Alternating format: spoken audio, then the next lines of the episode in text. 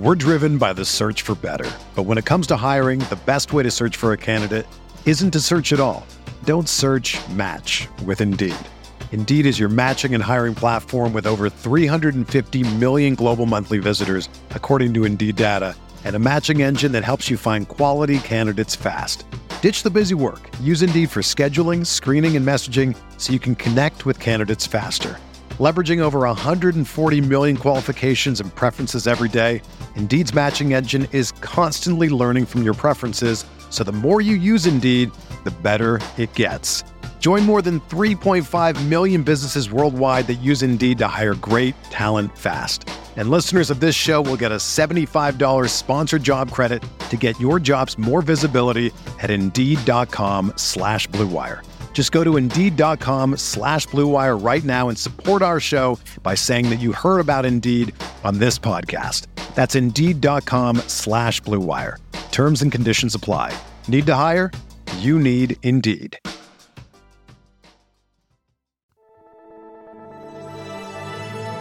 Blue Wire. First pick in the 1991 NBA draft, the Charlotte Hornets select Larry Johnson from University. I'm not supposed to be here, man. A lot of people from where I'm from, you know, don't don't make it.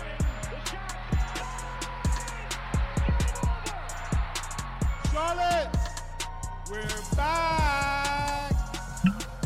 All right, welcome in to another Buzz Beat, a Charlotte Hornets podcast. I am Richie, and I'm joined by co-host Lee, and we are live on Twitter Spaces following the Hornets' 123-99 win over the Rockets, a game in which the Hornets were without Miles Bridges and PJ Washington and were able to hold this team under 100 points. And they those two were the latest to enter health and safety protocols. We'll talk about that here in a second.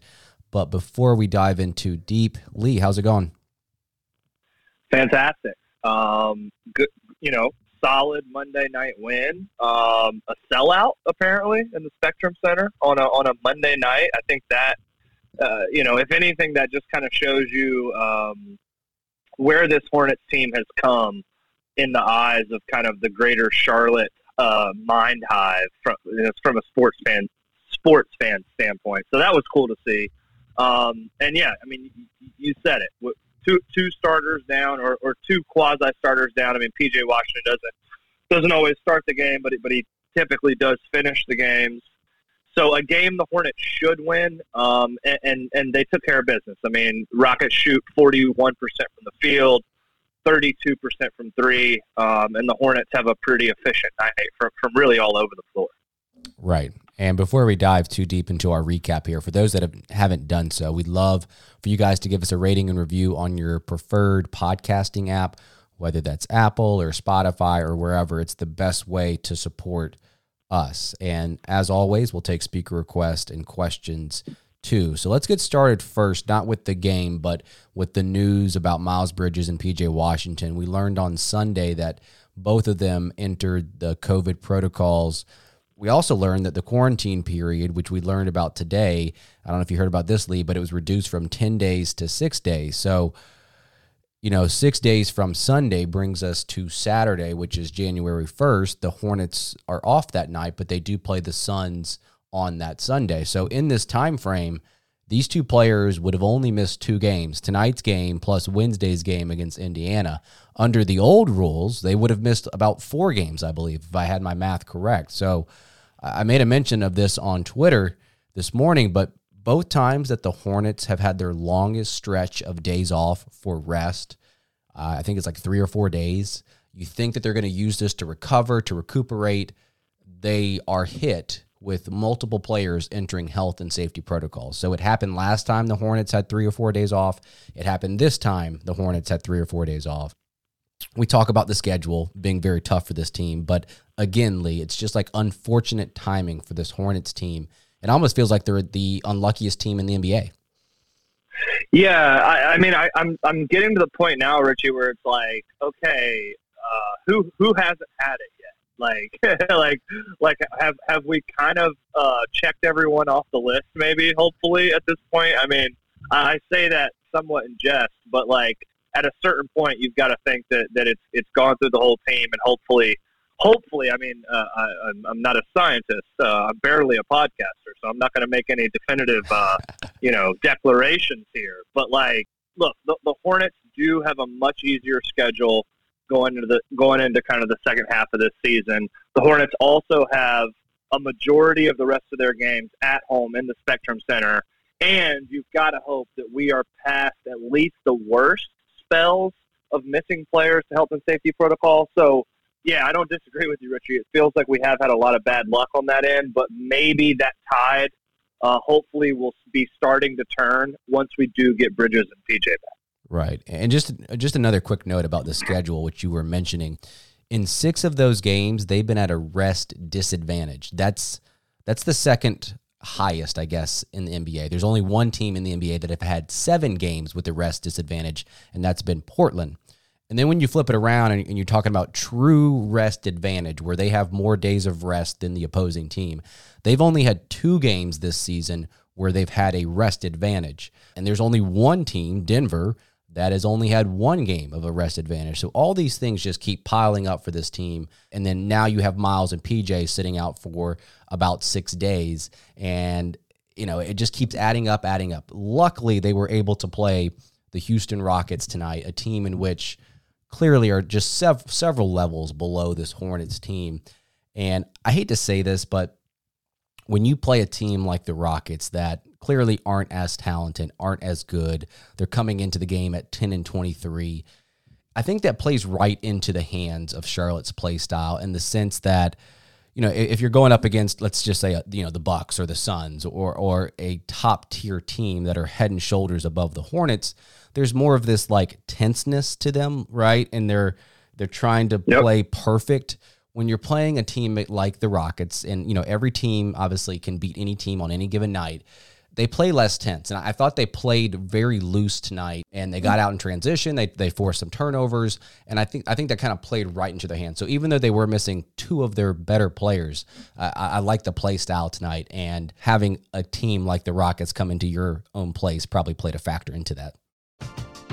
We're driven by the search for better. But when it comes to hiring, the best way to search for a candidate isn't to search at all. Don't search match with Indeed. Indeed is your matching and hiring platform with over 350 million global monthly visitors, according to Indeed data, and a matching engine that helps you find quality candidates fast. Ditch the busy work. Use Indeed for scheduling, screening, and messaging so you can connect with candidates faster.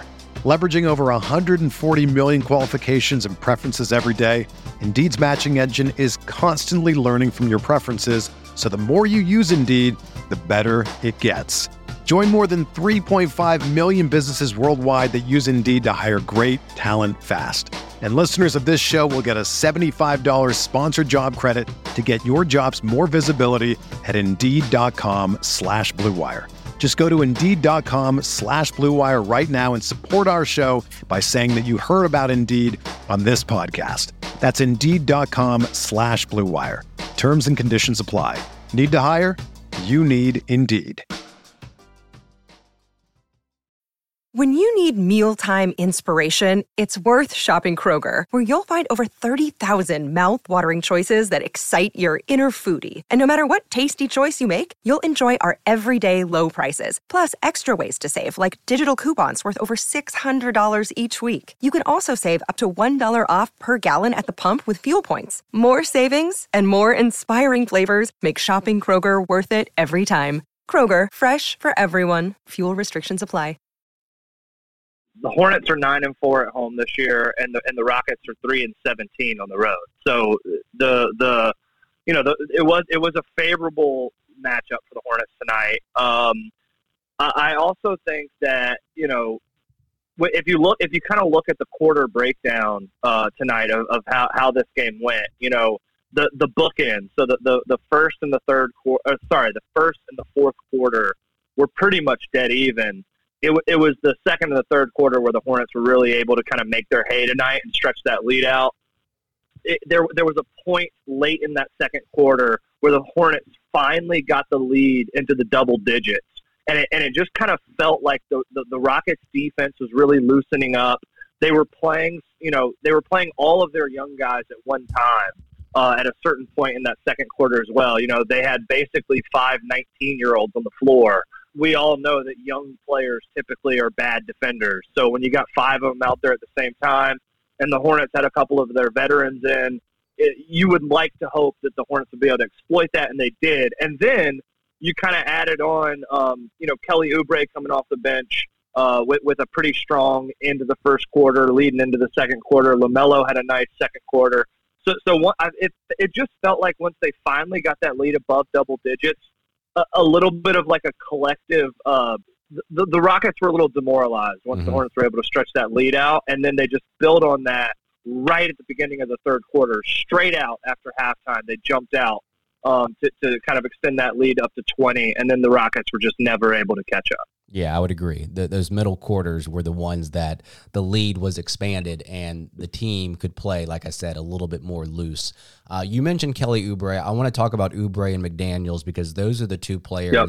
that I'm looking at in these next couple of games to not replace Miles or PJ, but to be productive. And I think that they're productive – like they were tonight and they will be or they can be on Wednesday night, I think this gives the Hornets a good shot at winning both of these games in the absence of those two.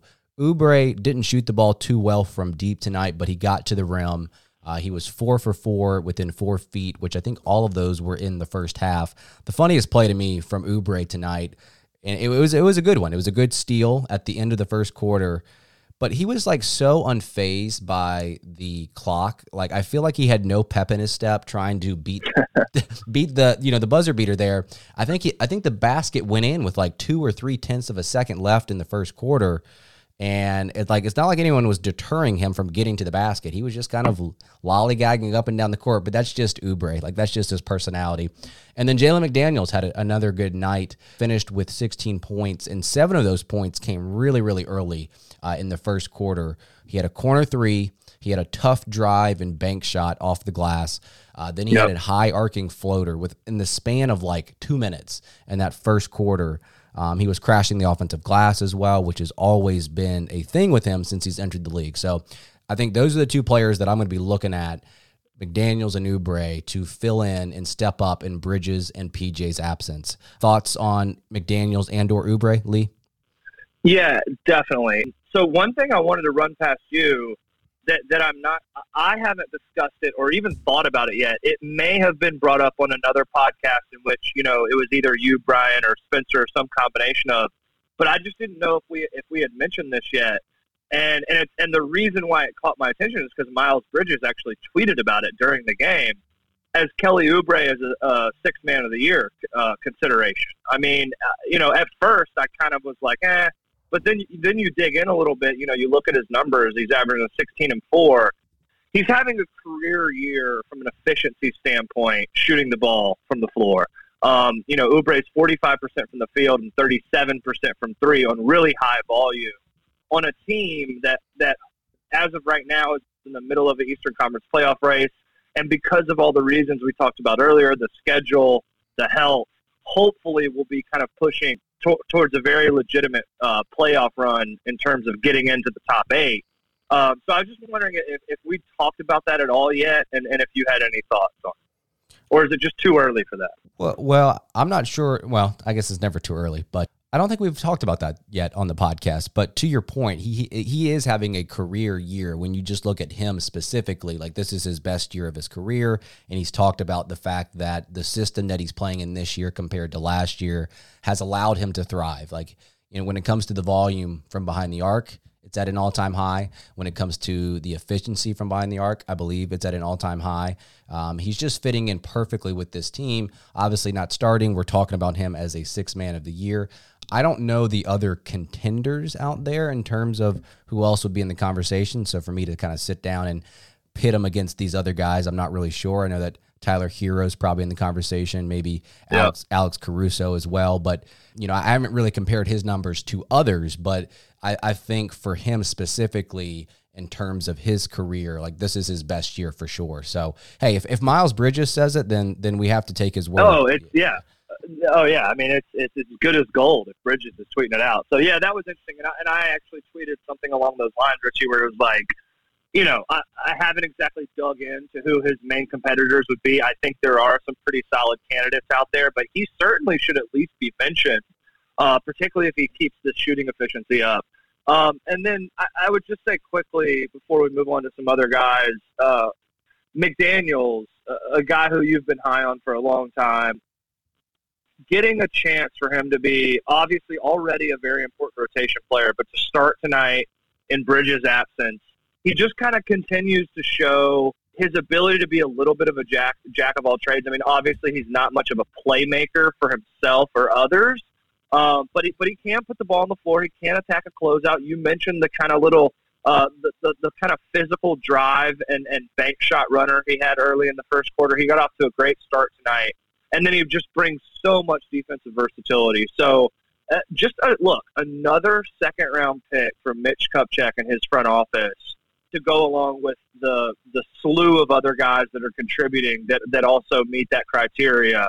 Um, it's just really impressive, and and it's not only just obviously finding like deep value in the draft. The the other part of that is player development, and and Borrego and his staff get a lot of credit for that too. So it's a two prong, right? You know, kind of um, kind of success story. Uh, but yeah, look, I mean, we we talked about it. I think on the last episode you and me did uh, last week Jalen McDaniels has, has become one of the more kind of important X factors along with Cody Martin in the in the in the second kind of secondary rotation. Yeah, and we mentioned the fact that he probably needs to see more minutes because of his defensive presence, and he's doing a lot on the offensive end, even though he doesn't need the ball in his hands that much. So it will be interesting to see, like, once when this team is at full health, we have everyone 100% like how many minutes is he going to be getting a night? The good thing about tonight like you know when you when you have that lead you could definitely sit some people a whole lot more. And there wasn't a single player Oubre was the closest but there wasn't a single player that got over 30 minutes tonight which is good to see when you have a game in a couple days from now. Uh, i think we can't talk about this game without mentioning terry rozier who finished with 27 points and he started to heat up in the second quarter. So when you talked about the middle quarters of this game, like I, I think about Terry Rozier, like he played really well in the second quarter. Yep. He played really well in the third quarter. If you were to probably break down his stats by quarter, those were probably his two best quarters of the game. And as he went, the Hornets went. He was seven of twelve from shots from behind the arc tonight. I'm still waiting on Rozier to put together a stretch of like a week or a week and a half where he just plays very solid basketball, shooting 45%, and above from behind the arc on a nightly basis. And I just I just want to get that feel of Rozier from last year this year because I, I don't I don't get the sense that he's playing like he was last year. He's still a very valuable piece to this team and you know he can go off on any night like he did tonight, but it's kind of been an up and down season for Terry, but very very good and very very impactful game for Terry Rozier tonight. Yeah, kind of a vintage Rozier game tonight. Um, couple points I wanted to make with Terry. Number one is kind of um, tangential to Terry, but uh, LaMelo is just so incredibly mm-hmm. Attuned, particularly in the open floor and in transition, with finding Rozier um, on, on, kind of those scramble advantage plays, transition plays. Uh, and it seems like he hones in even more uh, to finding Terry in those situations on nights where he knows that Rozier is like shooting a really good ball and he's confident. Right. I thought LaMelo was fantastic in multiple situations tonight, particularly in the second half, of like locating Terry, you know, out of out of one corner of his eye, manipulating his manip, manipulating the defense with his dribble drive, and then just you know swinging it out or kind of tossing it back to Terry for a couple wide open three pointers. Um, and, and then the other thing is like, eh, you're right, Richie, like Rozier, as well as the Hornets are shooting the ball this year, the Hornets as a team are basically shooting 38% from three this year, which is way above league average. Last time I checked, they were in the top three for three point percentage in the NBA. I believe they're still in that in that uh, top echelon, and that's with Terry Rozier shooting below his average from last year, and with Miles Bridges shooting below his average from last year we've kind of been like we've kind of been low key, kind of following Terry Rozier's three point uh, percentage on the podcast this year. Me and Brian have been talking about it a good bit. You know, he was he was down in the high twenties at one point early in the year when he was working working his way back from injury. He's Mhm. almost back up to 35%. I, I think by the end of the year, he'll he'll get back up to kind of that 37, 38, inching closer to 40.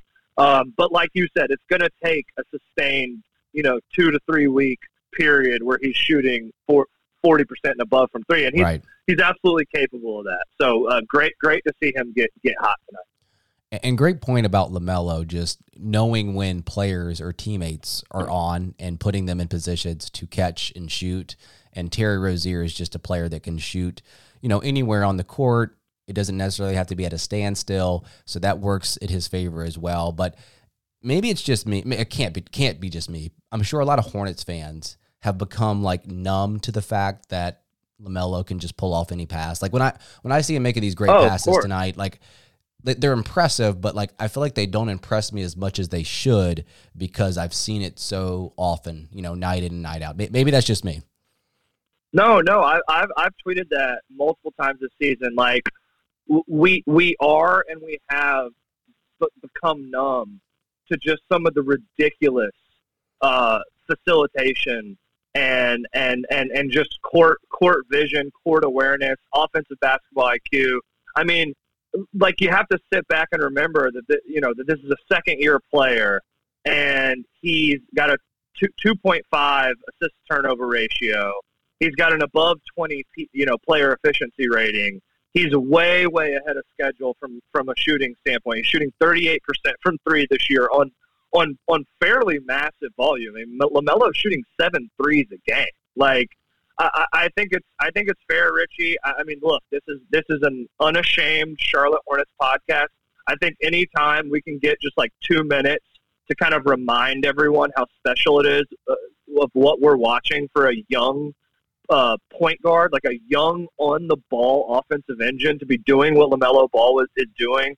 I, I I mean, I mean tonight, like you know, tonight he goes six for twelve from the field, four for seven from three. He has sixteen points, seven assists, and five rebounds in, in just twenty five minutes of play. Yeah. And it kind of just felt it kind of just felt like a ho hum game. Like it didn't feel all that spectacular, but when you put it in context, it, it truly is. So yeah, you, you, you kind of just uh, you kind of just sent me on a little rant there, but I think it's I think it's I think it's needed every like every month or so.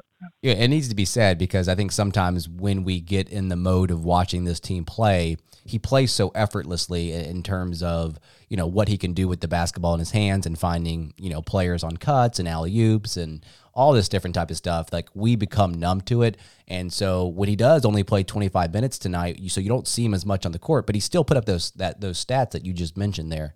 And then um, I, I think we got to talk about Mason Plumlee, Lee. I mean, I think yeah, we, we've got to talk about him because he does receive a lot of criticism. Most of it is pretty valid, uh, but we do need to acknowledge when he's actually making an impact.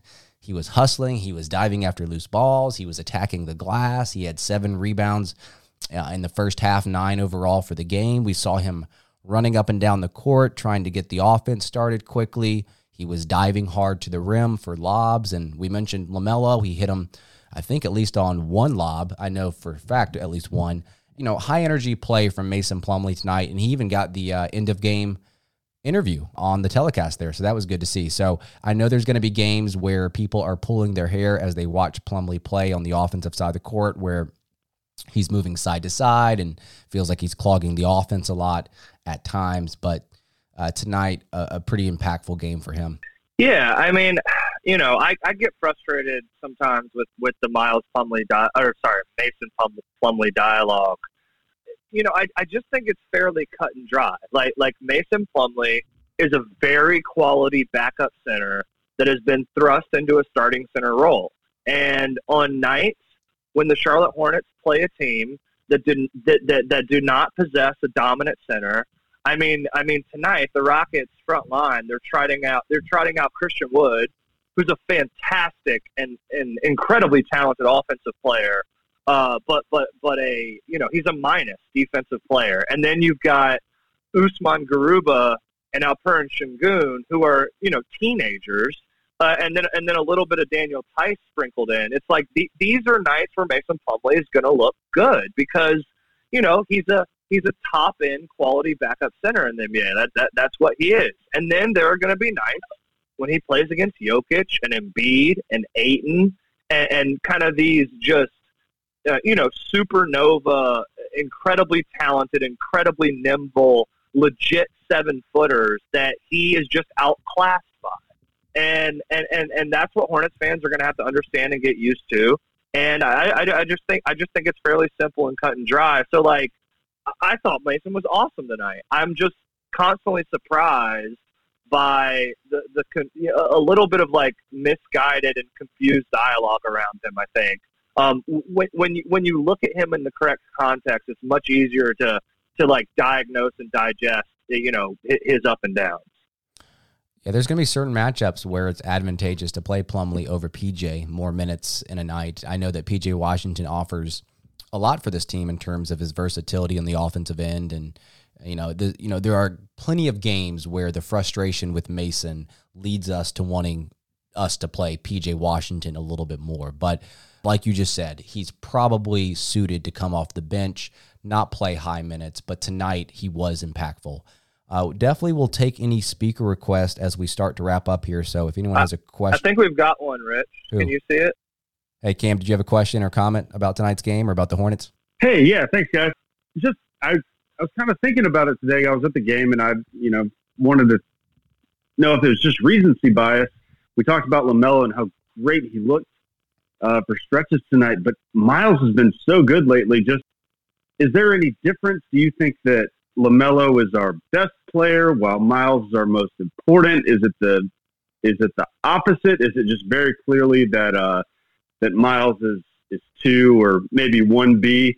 Uh, you know, I obviously disappointed that he couldn't play tonight, but it was uh, it's kind of odd not to see him out there when he's been such an, an integral piece yeah. for the Hornets lately. Um, it was just you know obviously just excited to get them both on the court, and this doesn't matter at all. It's just kind of something that me and a buddy were talking about uh, during the game.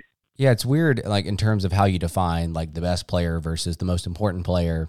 So I, I, don't know if I can answer that question. I, I, think it's interesting to see that we saw Miles Bridges play without LaMelo Ball, and he played so well as that like primary guy that was going out and getting you buckets and driving to the rim and and getting there pretty easily. And we know that he has that in his game, uh, but now that LaMelo has come back. Uh, in terms of like how those two are playing together, like to me, to me, LaMelo is the best player on this team, top to bottom, you know, in all categories.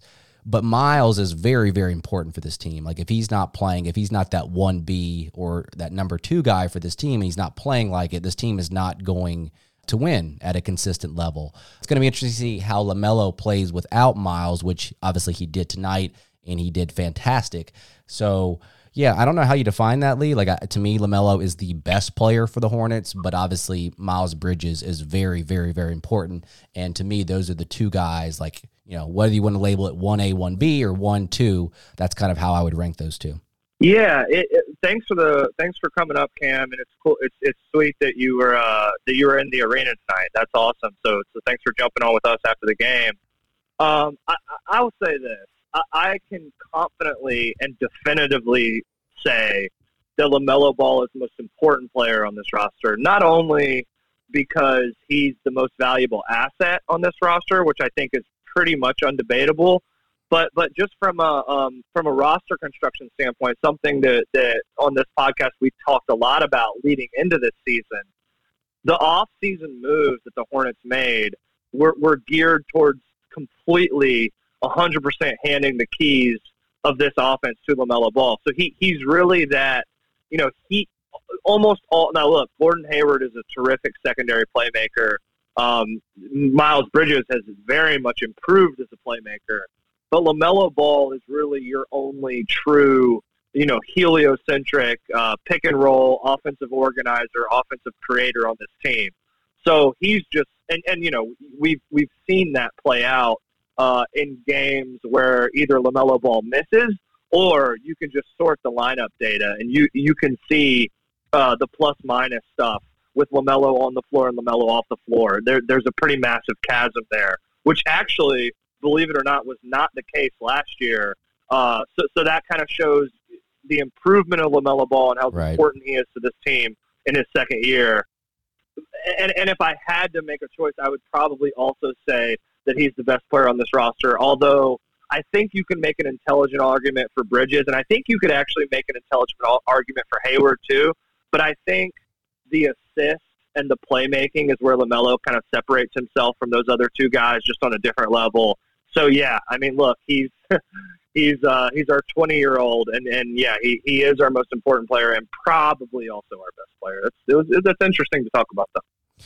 Yeah, he consistently fills up the stat sheet. Like you look up and he's close to a triple double almost every single night. And we talk about his defense in terms of like him not being the greatest like on ball defender, but his off ball stuff is good as well. So sometimes that stuff doesn't get talked about enough when it comes to LaMelo in terms of kind of creating offense from his defensive anticipation on that. Yeah, we'll, we'll probably we'll probably average a triple double at some point in his career. Yeah. I know that's I know that sounds crazy, but look, I mean he's he's in his second year and he's 19, 7.5 rebounds and eight assists. So like he's not that. I mean th- that is a pretty big uh, you know hill to climb, but I mean three years down the road, I, I don't see why he couldn't be doing that. Did you see Kemba's triple double on Christmas? Absolutely, absolutely, It love was it. so funny. They, they were trying to get him that last rebound. Christmas miracle. Yeah. All right. Cam was in the arena tonight, so he did not get to listen to the telecast. So I know we haven't done this in a while, Lee, but were there any kind of sayings or anything from Eric Collins that stood out to you? Because I do want to mention the fact that, I mean, you heard this, where he was talking about Alaska. He got on this like thing about Alaska where the NBA players were from Alaska, and he talked about a trip that he made to Alaska, and he saw a bald eagle eating McDonald's out of a dumpster during his only trip to Alaska. I'm not really sure why he felt the need to share that, but uh, it was an interesting story nonetheless. Uh, I'm glad he did, Rich. I, mean, I don't know why he did. I mean, those him and Dell, man, they are. It, it's honestly like it's just two buddies, like sitting back, drinking rum and cokes and watching a basketball game. It's just. I mean, I think Hornets fans like intimately know this, and I think I think because of LaMelo and because the Hornets have gotten a little bit more kind of national TV, and then also just kind of like the the Instagram highlights and stuff. Like Eric Collins has gotten a bit more love this year, which is great. Mm-hmm. But they- they're they're just a national treasure. I, I think they're the. I'm biased, but I think they're the best broadcast team in the NBA. No, I I didn't hear necessarily any new ones from EC tonight. He did pull out the classic, uh, tougher than walrus grizzle um, when he was talking about Jalen Jalen McDaniels fighting through an injury, and then Dell. Dell, which he'll do this like every third or fourth game, and I think it's kind of his way of toying with EC a little bit. he'll he- he'll throw one out randomly, and tonight Dell gave us a finer than frog hair split four ways, which I'm still not completely sure I even understand, but it was fantastic. Yeah, I guess because frogs don't have hair. I'm assuming. I, I mean, I mean, that's that's my guess. Did you see what Eric Collins was saying about uh, Sengun at the free throw line, where he was uh, poking fun at the fact that he was, you know, saying a prayer before a free throw shot? Like he's like, it's not, it's not a, it's not a half court shot. Like, why, why are you praying? Why are you praying for a 15 foot shot? But uh, One out of two for Sengun. Prayers only need to be heard by one. What? It's a free throw, really? A prayer? right. Yeah. Come on. It's not like it's a half-court shot. Everybody's got their routine. Golly, Eric, Eric Collins just like slowly picks fun at the opponents, just kind of like underhanded stuff at times. Very subtle, like Yeah. like when an oppo- like Garuba, uh, Usman Garuba, one of one of the Rockets' uh, rookies and a, and a late first round pick, um, just kind of absolutely bricked a corner three, and, and Eric will just give that subtle like, oh my goodness, you know, it's it is it's very it's very uh, underhanded, but if you watch the broadcast enough, you can you can kind of pick up when he's when he's taking shots, which which uh, it's all in good fun. I enjoy it. Do have a speaker request here, Danny. Yeah, bring him up. Hey, what's up, Lee? What's up, Richie? Uh, I just have a quick question. Do You guys usually do this after games? This is the first time you guys doing this, like uh, Twitter Space. We've actually done this probably for the past, I don't know, 15 podcasts, Lee. Like I feel like it was, we've always been on Twitter Space. Yeah. Yeah. Yeah, what, but but it it is a new thing for this season. So, uh, man, thanks for thanks for coming to check us out, and hopefully, as the season moves along and the Hornets are, are continuing to hopefully push for a playoff spot, people will continue to pop in here and uh, and and check us out and, and come up. We, we we love it when people come up and speak. It's always fun to connect with uh, with folks. So thanks, man. Oh no, absolutely no. I just uh, you know I like to anytime I uh, you know watch my teams, I like to like listen to what other people think based on what they saw or like you know kind of review like yo this game was really bad, this one was good, you know like that. So yeah, I was just hopping through Twitter and I saw you guys and I was like, oh wow, first time I see a Hornets talk in the Twitter space, so that's why I asked. But you guys keep it up or just keep coming in, you know. Definitely after every game. Thanks, man. Come in anytime. Yeah. We'd love to have you. We appreciate it. Yeah, it's not every game, but uh, I would say like uh, probably once or twice a week we'll get on here, and it's good to have speakers that come on and other listeners because you guys see stuff that we don't normally see, or you guys ask questions that we don't normally think of, and it just gives us other talking points uh, for the podcast. So that's good. So we appreciate everyone that joined us, whether you came early, whether you came late. Uh, if you did come late, this will release as a full podcast tomorrow morning. For Lee, I am Richie. Go Hornets. Everyone is talking about magnesium. It's all you hear about. But why? What do we know about magnesium? Well, magnesium is the number one mineral that 75% of Americans are deficient in. If you are a woman over 35, magnesium will help you rediscover balance, energy, and vitality. Magnesium supports more than 300 enzymatic reactions in your body, including those involved in hormonal balance. From functional medicine doctors to mental well being and female hormone experts, we all know that magnesium is the one mineral to improve all aspects of well being and health. But which one? Magnesium Breakthrough from Bioptimizers, the trusted choice recommended by leading experts with seven best absorbed forms of magnesium to ensure your body receives the support it needs for overall well being. Go to bioptimizers.com slash balance today and use code BALANCE10 for 10% off. Support your journey to wellness at B-I-O-P-T-I-M-I-Z-E-R-S dot com forward slash balance. Magnesium Breakthrough from Bioptimizers, your foundation to optimal health and vitality.